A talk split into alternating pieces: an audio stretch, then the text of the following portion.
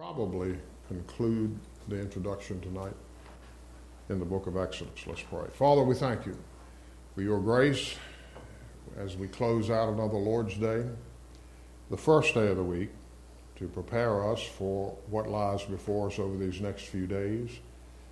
We pray that what we learn here this evening, what we've learned in Sunday school, what we've learned in worship, that uh, your word would be hidden into our hearts, into the secret places of our hearts, Father, in order that we may not sin against you. We do pray, Father, for the ones that we have mentioned tonight and others that no doubt are on hearts and minds.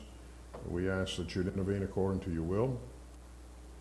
Touch and restore those that need uh, specific uh, uh, dispensing of your grace for physical purposes. We do pray this evening, Father, for our children and for our students as they're studying the Word of God. And then we ask, Lord, that you'd illuminate our hearts and minds as we continue to look at the introduction to this marvelous book of the Exodus. All these things we ask in your name. Amen. Okay. Uh, so, most of what we covered here a couple of weeks ago is before you on the overhead. And I provided to you an introduction to Exodus. Now, that's uh, an outline, and it, and it is uh, fairly involved.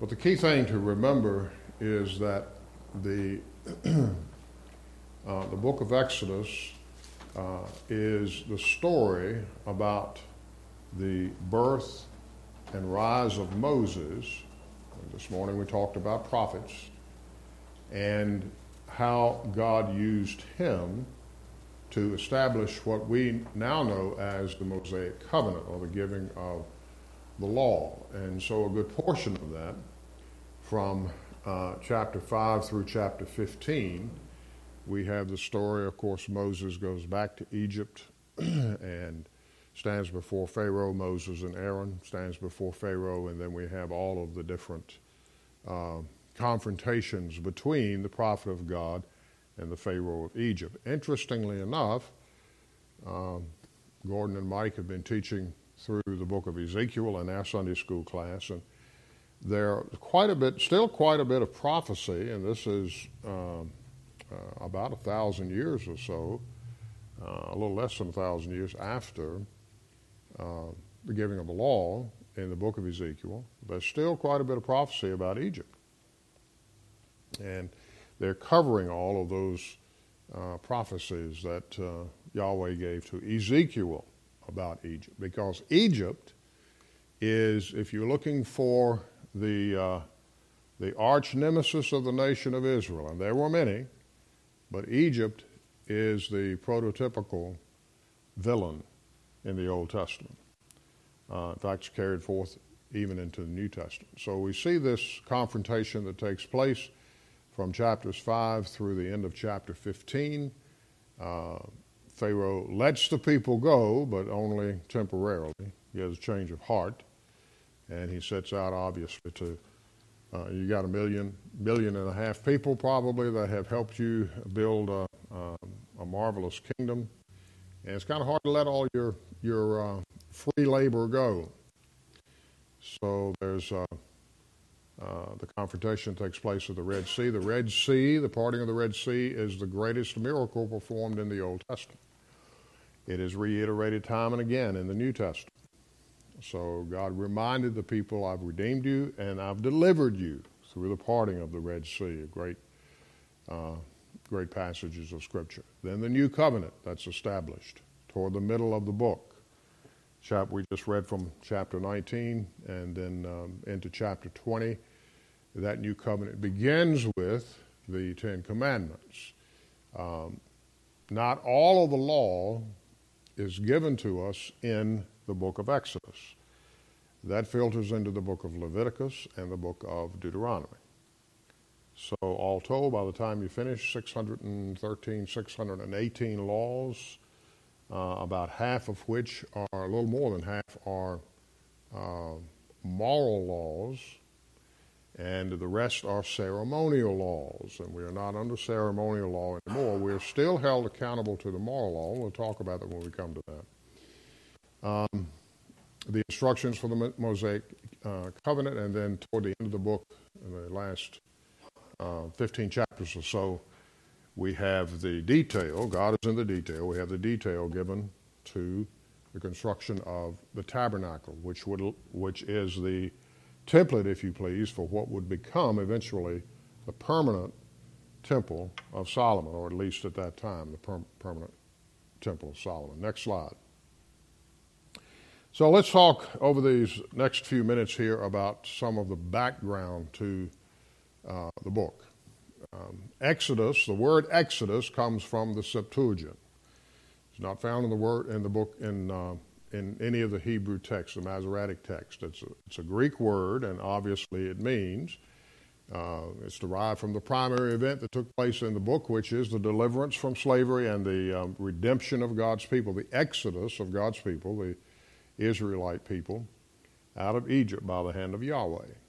So when you say, when I say turn to Exodus chapter 1 or whatever that may be, the reference there, the, the title of the book is, was uh, presented uh, or was used in the Septuagint. The Septuagint, and I don't have that up here, but the Septuagint was a Greek translation of the Old Testament by about 70 rabbis and scribes. The Septuagint means, or is a reference to, the 70. It was translated somewhere between the completion of the book of Malachi and the beginning of the what we know as the New Testament, the book of Matthew. Jesus himself quoted from the Septuagint. Uh, Paul and Peter and Luke and others, these, these individuals, if you lived in Palestine, you knew Hebrew, you spoke Aramaic, and you could converse in Greek. They weren't Americans.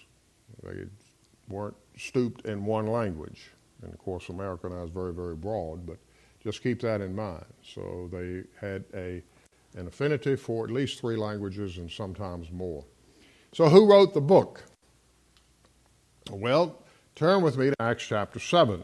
I think we, we know, for the most part, that Moses is mentioned as the author of the book.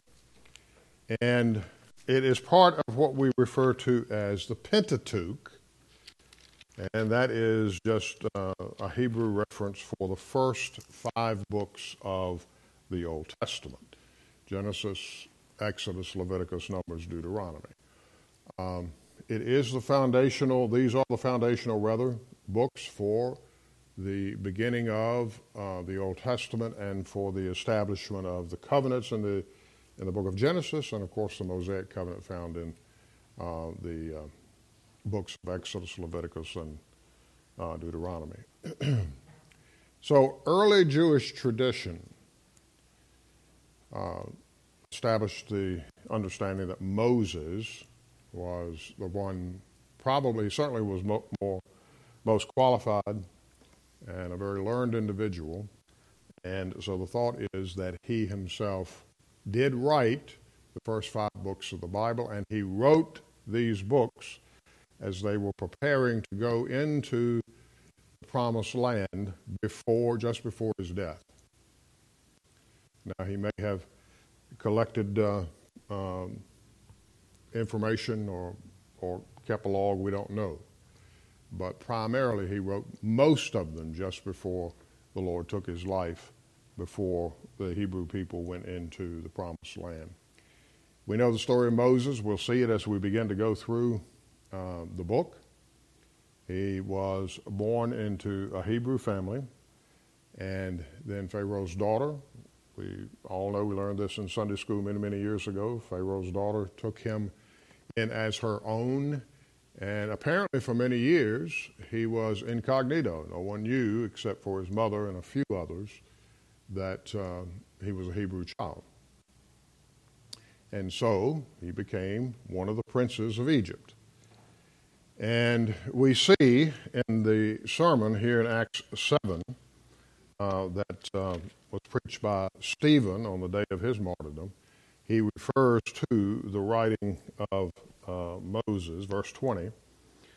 Uh, at this time, Moses was born and was well pleasing to God, and he was brought up in his father's house for three months. But when he set out, Pharaoh's daughter took him away and brought him up as her own son. And Moses was learned in all the wisdom of the Egyptians and was mighty in words and deeds. And he goes into quite a bit uh, of, of uh, information behind the writing of uh, Moses. And in verse 35, this Moses whom you rejected. Now, obviously, the Hebrews didn't reject Moses. They considered him one of the three great prophets in the Old Testament. Um, and so, uh, the, what he's alluding to here is the writings of Moses. You rejected the writings of Moses. So, secondly, there's internal evidence in the book itself that supports Moses um, having written the book of Exodus. And let's go back to Exodus chapter 24.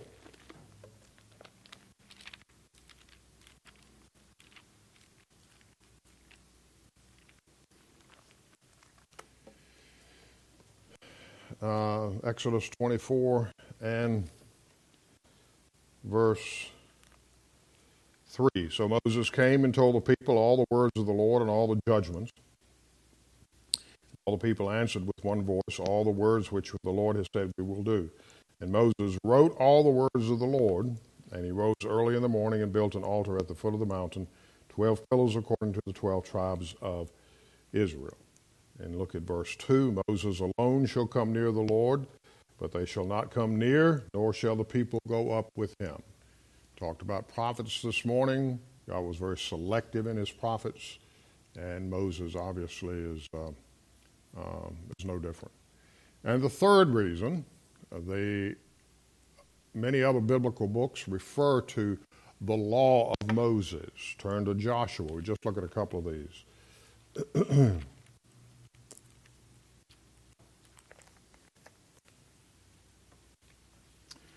Verse 7.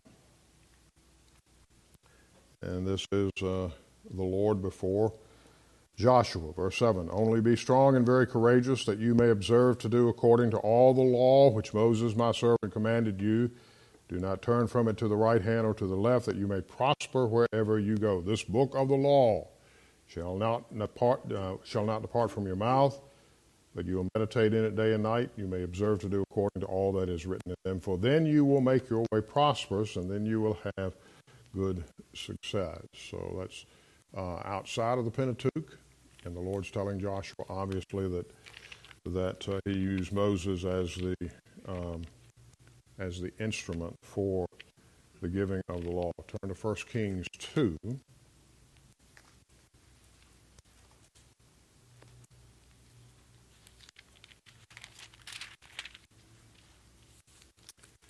David is on his deathbed. He is instructing his son Solomon. Verse 1 Now the days of David drew near that he should die, and he charged Solomon his son, saying, I go the way of all the earth. Be strong, therefore, and prove yourself a man, and keep the charge of the Lord your God, to walk in his ways, to keep his statutes, his commandments, his judgments, his testimonies, as it is written in the law of Moses. And then he says a similar thing that you may prosper in all that you do and wherever you turn. So that's found um, in a number of passages. Go to Mark chapter 7, the Lord Himself.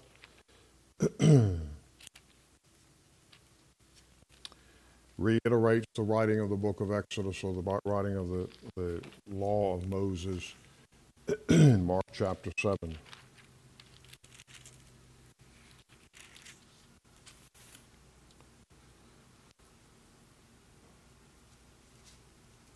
Verse 9, he said to them, All too well you reject the commandment of God that you may keep your tradition. For Moses said, and this, of course, is the, the part of the Ten Commandments honor your father and your mother, and he who curses father or mother, let him be put to death. So, and not only here in the Gospel of Mark, but also in Matthew 15, this is mentioned as well. So, Jesus himself took the well known position that Moses wrote the, um, uh, the book of Exodus, the Pentateuch. Next slide, if you would, brother.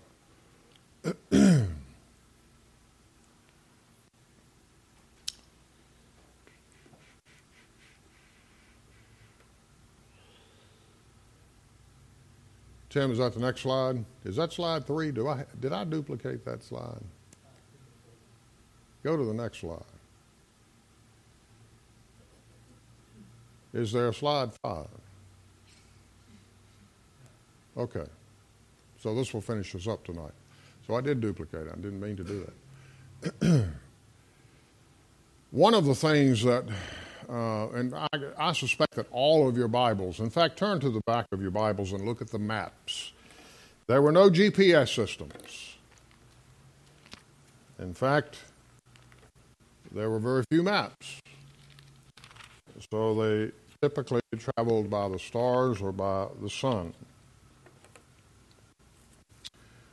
I suspect that one of, if not the first map that you have, is of the Exodus from Egypt.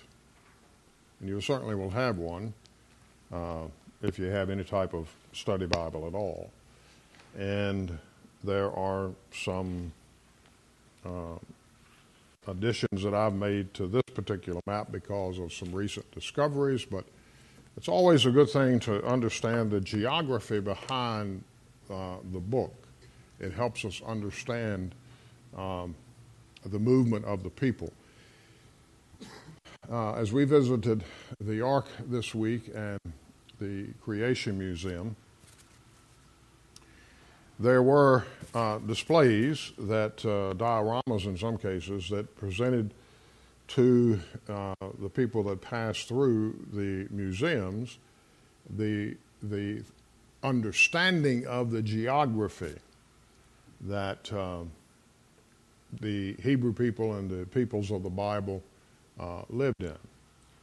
And one of the ways that you study the Bible is to have a, um, a fairly good um, rendering of where these people are from, the geographical region they're from, why that's important, and why they move from point A to point B to point C, and so forth.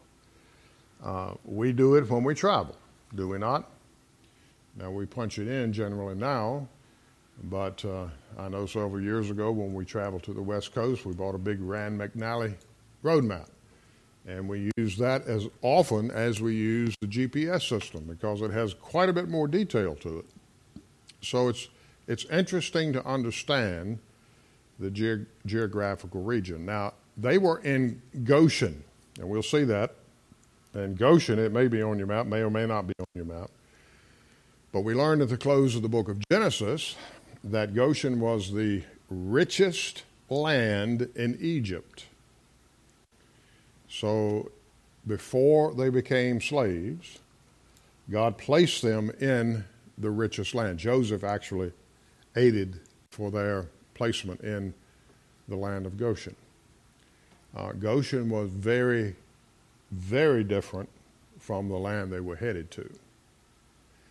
In fact, when they got to the land, when they got to Canaan, a lot of them said, Why did we leave Egypt? I mean, look at this land. It's barren. So, when you go from point A, Egypt, a very fertile plain, Goshen, and you come to Canaan, sometimes we scratch our heads, but that is, was God's purpose, is God's purpose in these people. And we can't explain that. So they traveled out of Egypt. They traveled across barren land as they left Egypt. They traveled to, as, uh, as we understand Scripture, to the Red Sea and to that Sinai Peninsula, to the Gulf of Aqaba. We'll talk about that when we get to the uh, parting of the Red Sea and how all this took place. But it is important to understand that moving from the land of Goshen, uh, practically, if not all the way across, or at least to the south and the uh, east of the Sinai Peninsula, to Horeb, to Sinai. And there they encamped for quite a while. And there God gave Moses the law. It's important to understand that. He didn't give them the law in Egypt. He got them out of Egypt then gave them the law. He separated his people. It's important to understand that. It's important for you and I to understand that. It's a separation. The Mosaic covenant separates Yahweh to his people and his people from the rest of the world. Different. So the book covers about 80 years. Moses is born. Um, he is a prince of Egypt for about the first 40 years. Takes a man's life. He goes to the back, what they call the backside of the desert, which would be uh, where, in, in on uh, my map, would be the land of uh, of Edom. He has crossed into Arabia, and there he um, tends a herd for Jethro, who would eventually become his father-in-law. All right, and he marries one of his daughters, Zipporah, and he stays there, and until the Lord presented himself to to uh, Moses, he was completely content just to be a shepherd. So we think that, based on the scripture, Moses was born in and about 1526 BC. Now, here's another thing from, from the Ark and from the Creation Museum that you need to remember. The times that are mentioned in the book of Genesis and the times that are mentioned in the book of Exodus early on are generally associated with solar calendars. So they were fairly accurate. They were not inaccurate. The writing of the Old Testament, interestingly, was not written around a Hebrew calendar, which was 360 days, although the months are Hebrew. So, one of the things that changed when they moved from Canaan to the land of Egypt was that they accepted the solar calendar. And as we made our way through these uh, exhibitions, it, one of the things that I, and Mike and I were talking, we appreciated the fact that uh, a lot of what you see, the Bible doesn't go into a great bit of detail about the ark. It gives us the size, um, it gives us the uh, approximate length of time Moses took to build it. We, we know about the animals and so forth, but it doesn't give us a lot of detail. So you have to move from what the Bible gives you through some investigation. We talked about that this morning.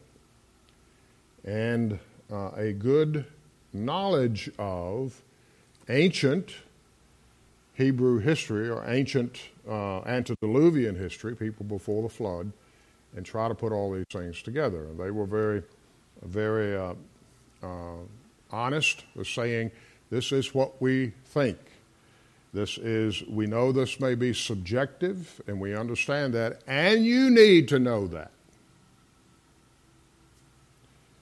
So when the Bible speaks, we have the authority to speak about what the Bible speaks about. When the Bible doesn't speak, we are to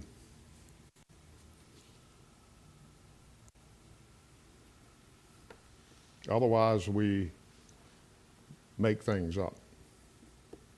And so that's what we see here. Okay? So it's about 80 years. Moses doesn't die in Exodus. It's not to the end of Deuteronomy that he passes away. And so about 1526 or so BC, and what occurred uh, on Mount Sinai approximately 1446 BC.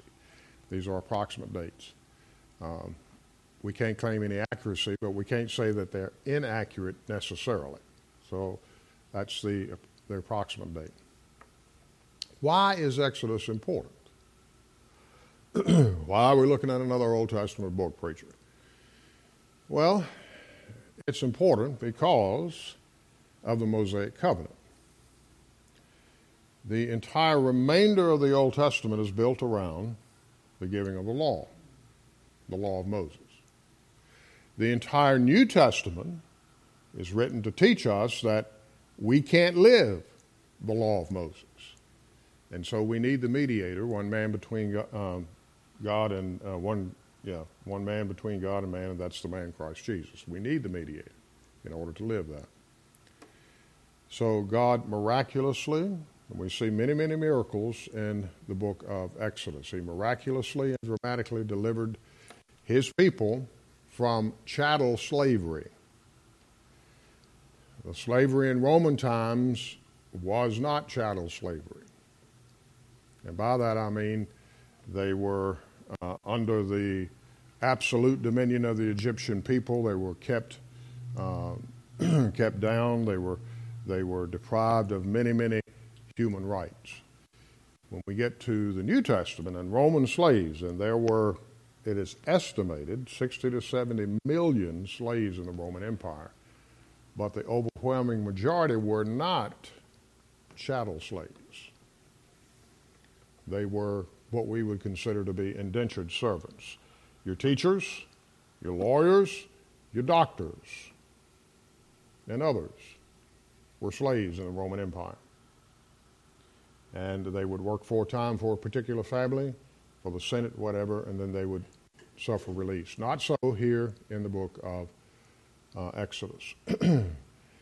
Israel becomes a theocratic nation. America is not a theocratic nation. We, at this point, do not want America to be a theocratic nation.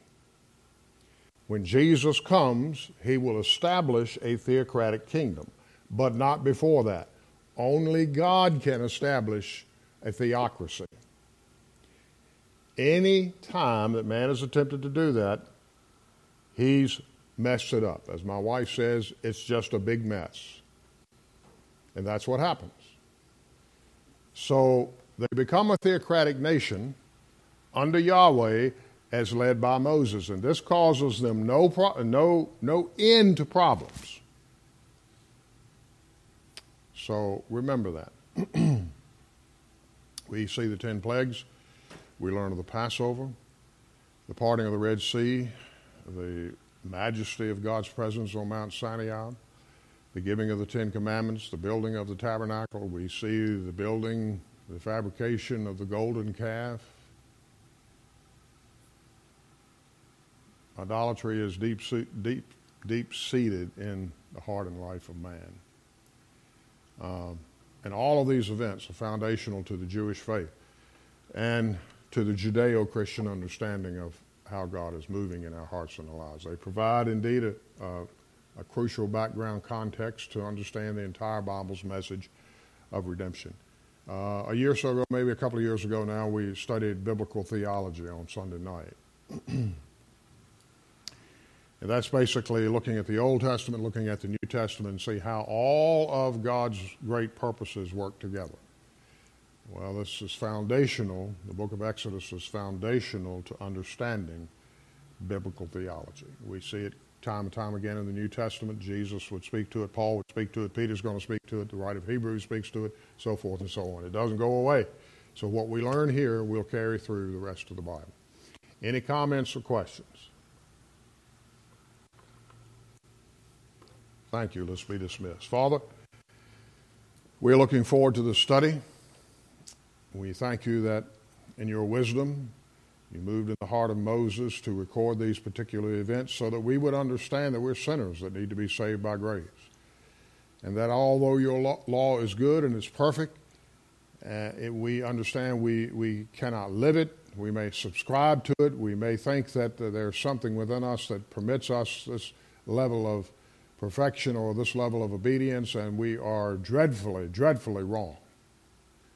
So remind us as we venture through this great, great book. And be reminded, help us to understand that when you told Moses that your name is I am that I am, that that name still applies. In Jesus' name we make this prayer.